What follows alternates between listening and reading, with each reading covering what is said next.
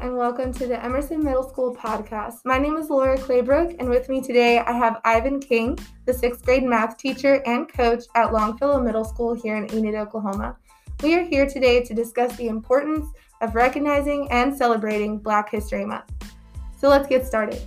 Ivan, what did Black History Month look like for you growing up? Well, growing up, um, Black History Month we always, um, at least on a weekly basis, learned about a new African American that made history.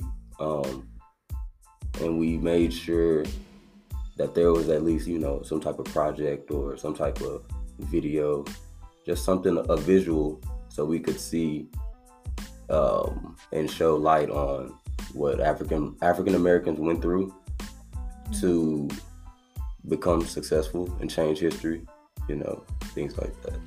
Exactly. Thanks so much for sharing. Mm-hmm. And what does it look like for you now that you're a teacher and a coach?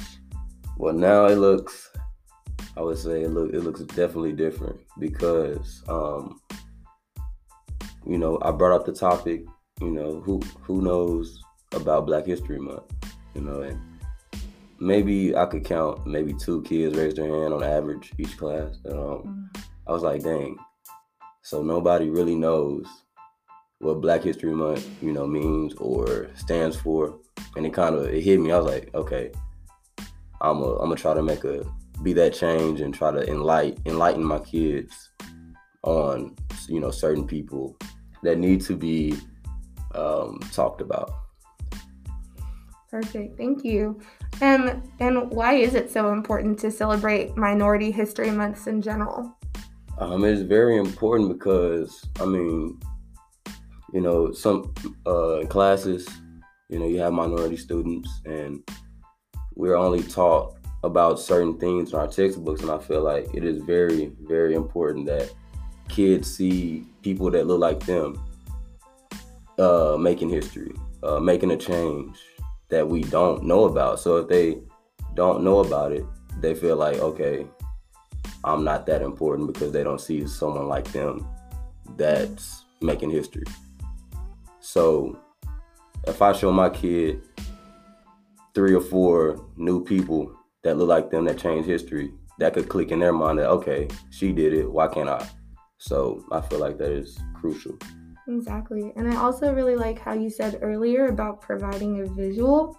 Um, if they only ever see white people or the majority doing that in their history books um, right. when they hear more about history they may just assume that it's a white person so right. providing that visual and pointing out that their um, heritage is a part of history is i think really powerful finally what message do you want to send to all of our minority students listening to this podcast today okay so a message from me to a minority kid, I would say, for one, don't let don't let other people's opinion on you, on your so-called history, limit your your drive and your vision because everybody is capable of doing tremendous things, you know, at their own level. So don't don't limit yourself just because of what he say or she say. Mm-hmm. Just do what you what you believe, do what you feel is best for you at 100% because your biggest enemy and your biggest opponent is yourself. You know, it's all a mental thing. If you, I'm not saying don't, don't settle, but just don't be complacent. Always try to, let's try to elevate, try to spread love, knowledge, you know, teach the next person, you know, teach your brother, your sister white and black. You know, no matter the color of the skin, scratch that. Let's just show love and positivity.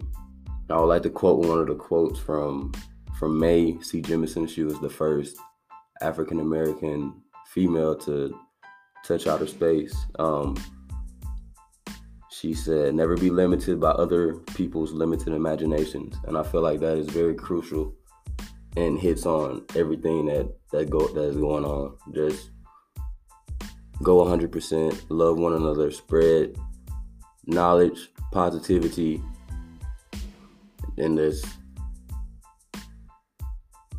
love. Yeah, keep on keeping on. Keep on keeping on. There you go. Um, thank you so much, Evan, for joining us on the Emerson Middle School podcast today.